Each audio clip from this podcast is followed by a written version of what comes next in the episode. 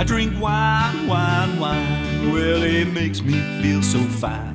Ho ancora negli occhi il panorama della costiera. Qui il paesaggio è tutto diverso. Terra scura, onde violente e vento. Tanto vento. Siamo a Pantelleria, la perla nera del Mediterraneo. Io sono Joe Bastianic e questo è Wine Heroes. Qui non vivono di pesce, ma di vino e di capri che producono da secoli.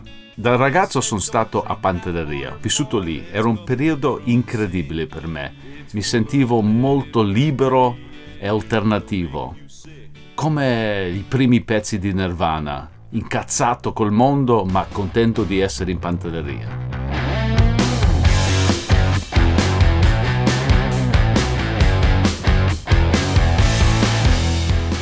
Pantelleria è stato un posto veramente incredibile per me perché ho scoperto un'altra Sicilia, ho vissuto un momento molto importante della mia vita, anzi ho visto nascere i primi impianti di vitigni molto importanti che producono vini dolci del Pantelleria, ho visto la nascita del Bucaram di Marco De Bartoli e il Ben Rai di Don Affogata. Abitavo a Marsala ma passavo i weekend a Pantelleria. Quel periodo a Pantelleria era ancora molto selvaggio, era chic, era per poche persone il posto che mi è rimasto nella testa, nel cuore e sul palato. Ho anche lavorato in vigna. A Pantelleria coltivano lo zibibo, anzi proteggono lo zibibo che ha mille nemici. Il primo è il vento. Ho scavato buchi di mezzo metro per mettere le piante. Il secondo è la siccità. Sull'isola non ci sono fonti d'acqua dolce. Il terzo nemico, almeno per me, era proprio lo zibibo. Per raccogliere i grappoli dovevo stare piegato sotto sole per ore. L'uva viene lasciata appassire lentamente. Immaginate un campo di tennis completamente coperto d'uva. C'è un sole africano, il profumo è fortissimo, il sole è fortissimo e il vento è fortissimo a Pantelleria tutto è fortissimo. Zuccheri e aromi diventano esplosivi e danno vita al passito.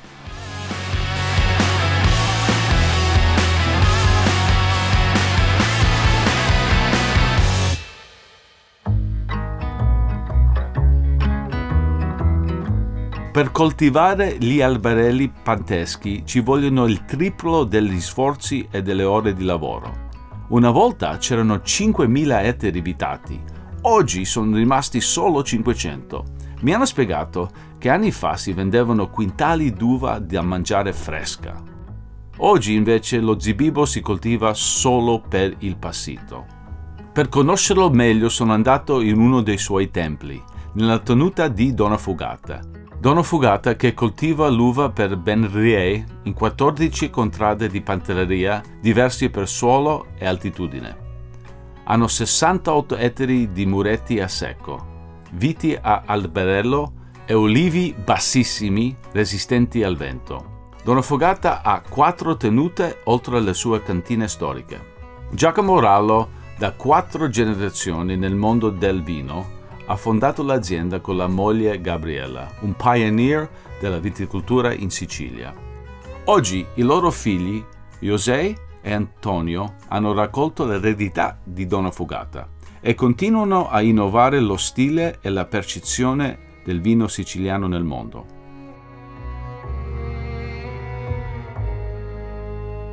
Ciao Giuseppe, come stai? Ciao, sto benissimo. Donna Fugata è un nome per me molto conosciuto nel mio percorso del vino, eh, anche nella mia vita di ristoratore, di commerciante del vino. Ma spiega un po' Donna Fugata la realtà, dov'è, cosa si fa? Bah, è un'azienda familiare, siamo nati nell'ovest della Sicilia, quindi una terra bella, ricca di sole, un clima meraviglioso, molto vocato alla viticoltura e i miei genitori nell'83 decidono di fondare questa nuova azienda, questa nuova avventura, la chiamano Donna Fugata. Perché? Perché Donna Fugata è un nome evocativo, un nome che rappresenta la Sicilia del successo nel mondo, quella del Gattopardo, il eh, romanzo più tradotto tra i capolavori della letteratura italiana. Ma Donna Fugata è una donna in fuga ed è anche mia mamma che eredita questa vigna e che cambia totalmente la sua vita per diventare un pioniere della viticoltura di qualità. È incredibile la Sicilia perché è una terra così storica, ma la vera, vera rivoluzione del vino siciliano succede poco pochi anni fa, parliamo di 30-40 anni fa, no? si inventa la nuova Sicilia moderna vinicola. Come è successo questa rivoluzione? È successo perché diciamo, la Sicilia era molto conosciuta per i suoi vini fortificati, primo fra tutti il Marsala, però a un certo punto i produttori, mi ricordo mio padre era eh, membro di una famiglia che produceva il Marsala, il suo importatore americano lo chiamò e gli disse Giacomo stai attento, l'età media del tuo consumatore sta crescendo, devi guardare al futuro, devi guardare ai giovani, vai in California e vedi cosa fanno in California, in quel clima caldo molto simile al clima della Sicilia. E lui in California imparò la tecnologia del freddo portò in Sicilia quest'idea di raffreddare le uve, di raffreddare i mosti durante le fermentazioni e improvvisamente la Sicilia eh, scoppiò come una terra capace di dare vini freschi, fruttati, brillanti, capaci di una lunga vita. Passiamo a Pantelleria. In quell'epoca anche andavo con Ignazio a Pantelleria, ho partecipato nel negli impianti di Marco De, De Bartoli de Bucaram, il grande altre vino passito di Pantelleria è il vostro Ben Rai, che è un nome un po' strano. Spiegami perché Ben Rai, sembra un, un fiction inglese. In realtà è un fiction arabo perché il nome ha delle origini arabe. Eh, Berrier vuol dire figlio del vento e questo proprio perché l'isola di Pantelleria è l'isola del vento, è un'isola vulcanica tra la Sicilia e l'Africa dove il vento spazza la vigna tutti i giorni e la vigna deve essere, pensa, allevata dentro ad una conca, quindi dentro a una, un fosso al di sotto del livello della terra, proprio perché sia protetta dal vento. Conosco bene i foschi, li scavavo personalmente in quell'epoca. Poi sai che non puoi credere l'altro lavoro che facevo a Pantelleria. Cosa puoi pensare che un Joe di 20 anni faceva come lavoro durante il weekend in Pantelleria quando non avevo di fare nel vigna? Facevi pesca, no? No, no, no, no, no, no. Faceva, facevo il pizzaiolo alla villa di Giorgio Armani. È vero, facevo il pizzaiolo e il cameriere alle feste di Giorgio, mi sono trovato col suo cuoco all'epoca, mi prendeva durante il weekend, andavo a lavorare, lavorare da loro. Era un periodo molto molto bello. È vero, il clima è super estremo, quell'isola che è molto più sud che la, la costa più nord dell'Africa, siamo in un, un altro clima, un altro mondo lì assolutamente un altro mondo, siamo in Africa e queste povere piante devono essere allevate in una maniera particolare, molto basse, quasi striscianti sul livello del terreno. Noi abbiamo cambiato un po' la viticoltura, abbiamo ridotto la produzione per pianta per cercare di avere delle uve sempre sane, sempre concentrate, belle per dare appunto un frutto adatto al nostro Benrier. Abbiamo anche cambiato un po' la tecnica dell'appassimento momento. Tendenzialmente il pantesco usava appassire un po' fino all'estremo, disidratare al massimo l'uva passa, noi invece teniamo un po' di succo in modo che poi dentro al mosto quest'uva passa riesce a portare profumi, freschezza, acidità, mineralità. Ho qui con me questa bottiglia di Benrier, come lo serviresti tu? Allora, intanto molto importante la temperatura di servizio. Essendo mm. un vino dolce comunque anche se molto fresco serviamolo a 12 gradi. In questa maniera noi esaltiamo la freschezza e diamo meno risalto alla dolcezza.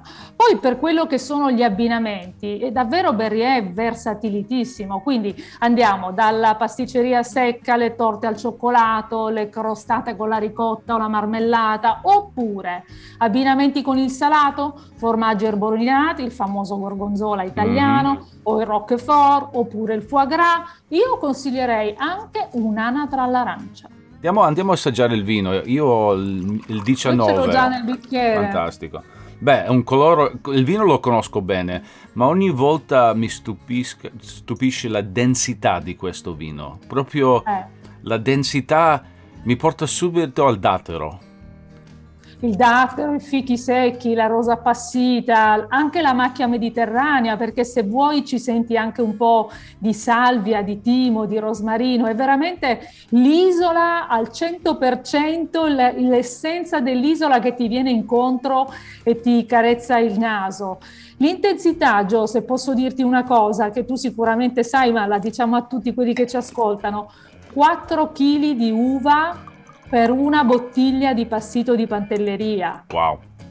Questa è una concentrazione uva. veramente unica al mondo. Non so se esistono altri vini fatti in questa maniera. No, ma anche la bellezza di questo vino, il concentrato è e c'è, e quello si può fare, ma ha un equilibrio tra acidità e livello tannino molto sensibile. Allora lo metti in bocca come coprire la bocca in una miele dolce saporita, poi finisce pulito, nel senso che il palato non è impastato, non ti rimane zucchero in bocca, è molto fresco, molto... Esatto, esatto, perché hai la freschezza portata dagli acidi di 4 kg di uva, tutta acidità naturale che ti dà questa grande freschezza che bilancia la dolcezza e, ed è per questo che eh, io trovo questo vino meraviglioso per questo ritmo che cambia, no? fresco dolce, fresco dolce, ti solletica la bocca certo. continuamente. Certo. Ma poi si può dire anche con 4 kg d'uva uno fa un, un 12 bottiglie di vino, non una.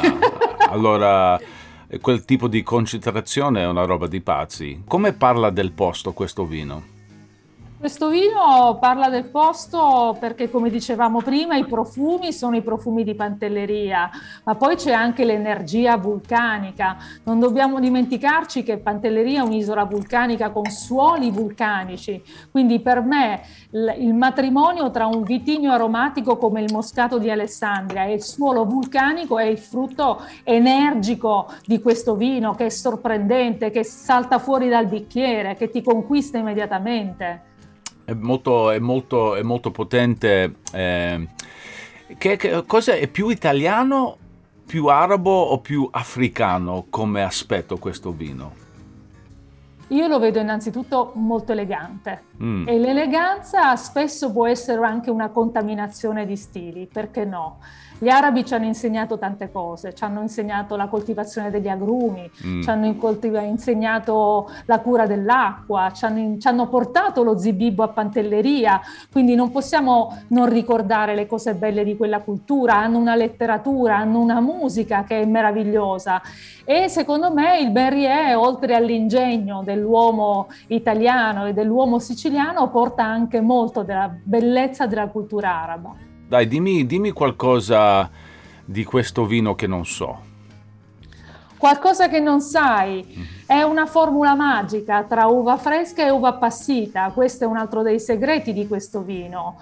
Eh, noi siamo arrivati, siamo partiti da 40 kg di uva passa ogni 100 litri di mosto. Oggi ne mettiamo 75 mm. kg di uva passa ogni 100 litri di mosto. Quindi abbiamo fatto una rivoluzione del sistema produttivo andando verso la concentrazione, verso l'intensità ma senza dimenticare l'eleganza e la freschezza. Ricordami, il passimento è fatto fuori, no? Non è Certo, all'aperto, gra- all'aperto. i graticci, poi sai, passate quelle prime settimane di agosto e di settembre, magari viene un po' di po- pioggia, facciamo delle greenhouse e cerchiamo un po' di proteggere, di proteggere l'uva passa, però considera che noi appassiamo molto lentamente, tre settimane almeno per appassire l'uva, cioè il tempo e qualità.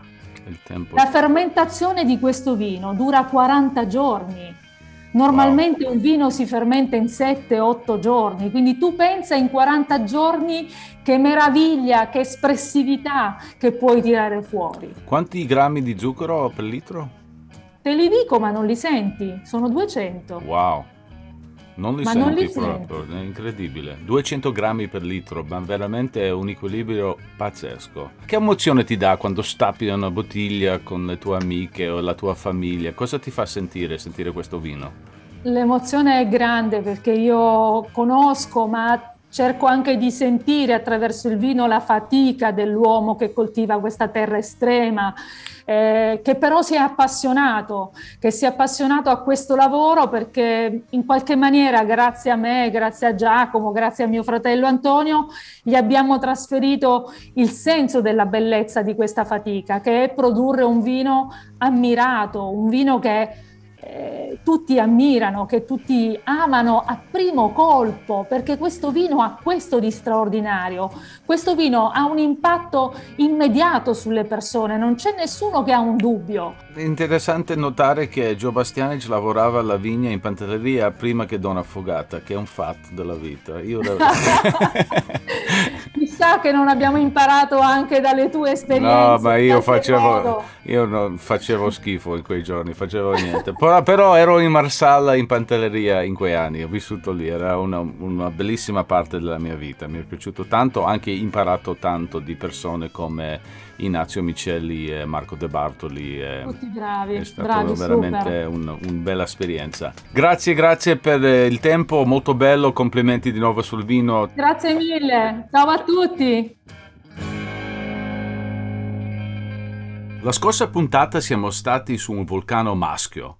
Oggi sono su un vulcano femmina, sveglissima e nervosa. Eccomi sull'Etna per visitare i vinieri, l'azienda di Salvo Fotti, che produce un vino umano. Vi leggo la loro filosofia.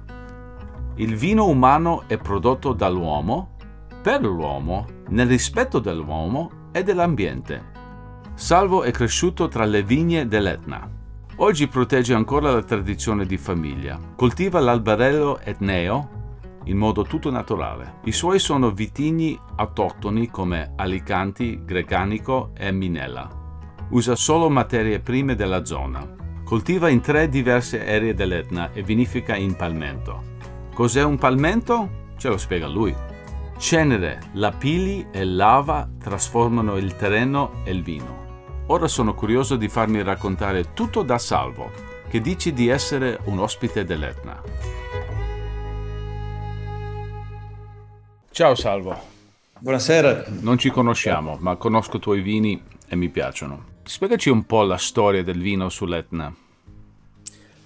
La storia del vino sull'Etna è molto vecchia, molto antica il vigneto dell'Etna è un vigneto che ha in sé anche altre essenze, altre produzioni vegetali, come le ciliegie, come le mele, ehm, come le nocciole, no? per cui è stato sempre un grande serbatoio, soprattutto per gli abitanti della costa che eh, risalivano la montagna anche per un fatto turistico e poi compravano del vino, compravano delle nocciole, compravano la ciliegia a secondo del periodo delle stagioni. Spiegami l'importanza di fare il vino su questa terra viva.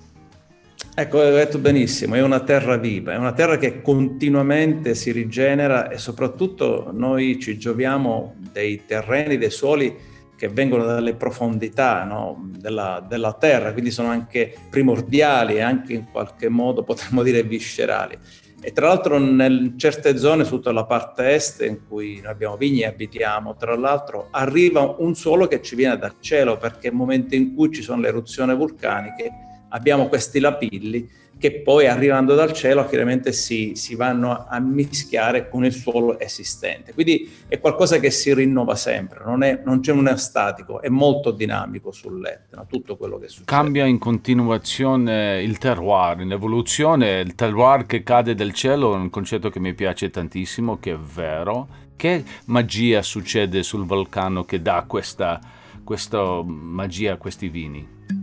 Allora, l'Etna bisogna comprendere che è un cono, un cono di oltre 3.300 metri e chiaramente dipende molto diciamo, la, la tipologia anche dei vini, ma, ma anche poi la, i vitigni che vi sono, dipendono molto dalla latitudine, quindi se sono più vicino o più distante dal mare, dall'altitudine, perché un vigneto sull'Etna a 400 metri non è la stessa cosa di un vigneto a 1200 metri, come questo vino che, che state bevendo.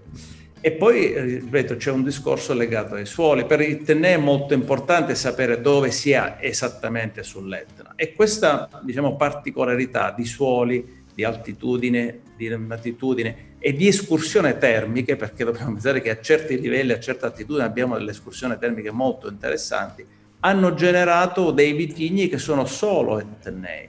È pericoloso? Hai mai visto un'eruzione che la lava ti viene verso di te e devi scappare via?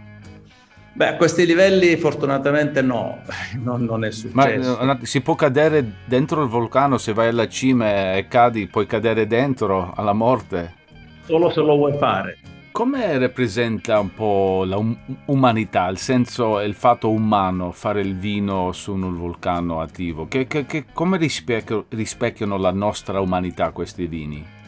Secondo me la rispettano perché nel momento in cui noi lavoriamo con sistemi che hanno 2000 anni, come quello dell'alberello etneo, che ci arriva dai greci, infatti viene detto anche alberello egeo, e sono densità di impianto molto elevati che non ti consentono, non ti permettono eh, di stare in mezzi meccanici, stare in un grande tra- trattore, magari con l'aria condizionata o ascoltando della musica, ma invece ti costringono in qualche modo a lavorare a tu per tu, vite per vite. In questo si, si, crea, si è creato un rapporto intimo, a certe volte un po' di amore, ma anche di odio alcune volte tra l'uomo e la vita. No? C'è un'ecoevoluzione. In fondo l'uomo etneo attraverso la vite e le terrazze ha conquistato il vulcano, ha fatto paesaggi. E quindi diciamo che se vite, se, se, l'uomo ha selezionato la vite, ma in fondo anche la vita ha selezionato l'uomo che andava bene per questo particolare unico territorio. Quindi c'è molta intimità, molta umanità e questa umanità non la vogliamo portare nei nostri vini. Se io vengo, io sono americano da New York, mi metto a, a lavorare in vigne, le vigne mi mandano via, non mi piace a me. Beh, all'inizio mm. saranno molto diffidenti perché sì. così. Ma io sono simpatico, poi anche... Lo so. Sì. Per, e eh. poi, ad esempio, dovresti imparare il nostro linguaggio. Noi abbiamo un ah, lessico... Insegnami qualcosa in, in, etnese siciliano, dammi due frasi che posso ah, tenere esempio, in tasca. Quella, quella, che la pianta è innestata, noi la chiamiamo a barbotta. A barbotta. Noi una, la prepotatura, che un, prima della potatura la, la viene chiamata da noi masciatura. Quindi... Mm. Masciatura. masciatura masciatura, visto, visto, che c'è bisogno un po' di stare insieme, no? di, di masciatura. masciatura. E, un'altra cosa, il, il, palmento, cos'è? Il palmento secondo me è una, uno degli aspetti più geniali che ha potuto fare eh, l'uomo etneo, portandosi qualcosa che gli arriva prima di tutto dai greci, poi dai romani che lo migliorano, ma è un sistema in cui si può fare vino senza energia esterna, quindi senza benzina, senza petrolio, ma semplicemente sfruttando la forza di gravità e un po' anche il genio no, di chi lo fa, oltre alla sua forza fisica. Immaginate dei livelli diversi, eh, fatti tutti in pietra lavica, in cui sul primo livello si pigia l'uva con i piedi. Mm-hmm. Dico pigia perché noi la continuiamo a fare un vino così. Okay. E poi per caduta il liquido va a finire in una vasca sottostante, sempre in pietra lavica. Da lì poi si mette dentro la parte solida, quindi la vinaccia e anche il raspo se si vuole, e lì avviene la fermentazione. A finita la fermentazione c'è un livello più basso, si svina, il vino va alla parte più bassa e dopodiché queste vinacce vengono prese e messe in una pressa, che è una pressa di, già descritta da Plinio il Vecchio, che attraverso un, un, gioco di legne e di una vite, quindi con un contrappeso, si riesce anche a poi tirare fuori il torchiato dalla vinaccia, quindi farle diventare esauste. Ecco, questa è una... E pensate che con questo sistema, tra fine 1800 e inizio 1900, sull'Etna si producevano 100 milioni di litri di vino. Wow! Per noi continuare a fare ancora questo vino, per me e ritornare un po' all'infanzia, perché ho vissuto con questi palmenti. Però è anche un modo per trasferire delle conoscenze che altrimenti andrebbero perse per sempre. Salvo, ho una bottiglia qua di vino di Lice. Come devo servirla? Allora, intanto non molto freddo. Io direi che la temperatura di servizio di questo vino ideale è intorno ai 12 gradi, 11 gradi, quindi mm. non sicuramente da un frigo a 4 gradi perché un pochettino lo stonerebbe. È un vino che si presta molto su certi, per noi almeno quello il consumo che facciamo noi, certe volte anche su del pesce crudo, quando facciamo mm. delle seppioline tagliate. Lo vedo, lo vedo o dei gamberetti mm, semplicemente un po' marinati è abbastanza, insomma, si abbina abbastanza bene su questi, sì. Nel naso è, è, è un po' sapido, molto minerale, io sento delle, delle, rose rosse, anche un po' di agrumi, pom, pompelmo rosa. È una bella complessità di profumi, che non è monotematico, no? no è è, e questo perché molti individui, molti vitigni hanno partecipato a questo vino, quindi ognuno dà qualcosa, no? Ecco, la bellezza della biodiversità è questo, perché si crea un dialogo culturale quasi, no? E la stessa cosa vale per la vite, no? E poi viene trasmessa al vino. È uno di quei rari vini che ha quasi la stessa sensazione sul palato che sul naso, che, che non succede spesso. Io no. sento in bocca quel che sento in naso, che è una cosa abbastanza raro, poi è super, beh, un'acidità molto è molto lineare, molto dritto, non è un vino largo, grasso, è un vino molto, molto preciso. Quanti gradi ha? Questo ha 12 gradi, un po' più di 12 gradi, quasi 12 gradi e mezzo. Mm. Questo, però non tutti gli anni riusciamo ad avere una gradazione di questo tipo. E quegli anni in cui, e qui considera che si vendemmia i primi di novembre addirittura. Wow. Quando non riusciamo ad avere una gradazione naturale di 12 gradi, qualche anno abbiamo avuto 10 gradi, allora lo facciamo in versione spumante, quindi metodo champenois sui lieviti, perché è come che lui ci dicesse guarda quest'anno io voglio diventare bollicina. So che tu hai una parte importante della storia di viticoltura di qualità sull'Etna che non è facile. Ti senti questo impegno di promuovere questo territorio anche difficile, anche estremo nel tuo percorso enologico nella vita? Fa parte di te?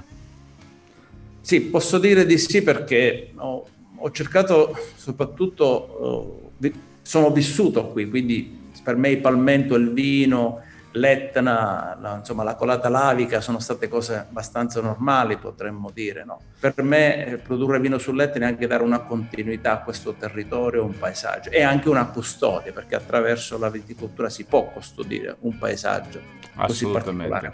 Salvo, grazie per questi, questi, vini anzitutto che sono, devo dire, ammettere che sono un super fan dei vini che fai nella mia vita quotidiana, li grazie. serviamo nei nostri ristoranti in America e sono sempre ottimi.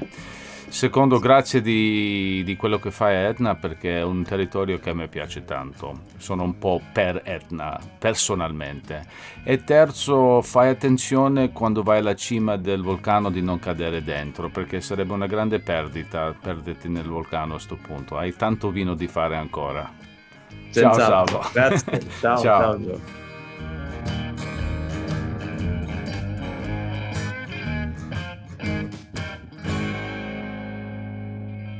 Siamo al cime dell'Etna, è una terra di fuoco e sento un po' che partono i vari venti della Sicilia.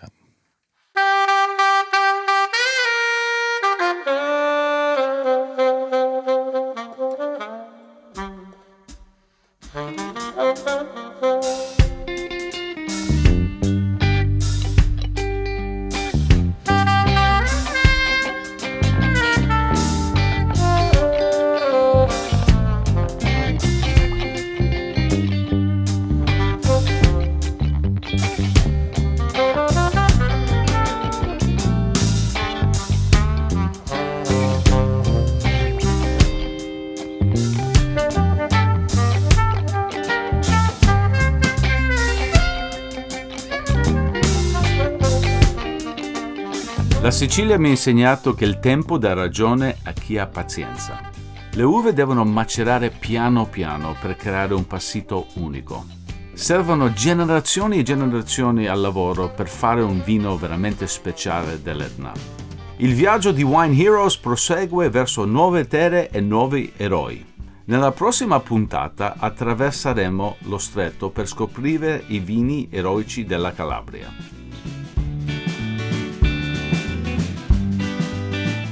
Wine Heroes è una produzione Dopcast con la voce di Joe Bastianic, da un soggetto originale di Banijay Italia, scritto da Joe Bastianic e Mattia Conti, supervisione editoriale Francesca Maggiori, Marco Villa, producer Marco Paltrinieri, sound design e post produzione Simone Negri, fonico studio RCA di Milano Marco Vialardi.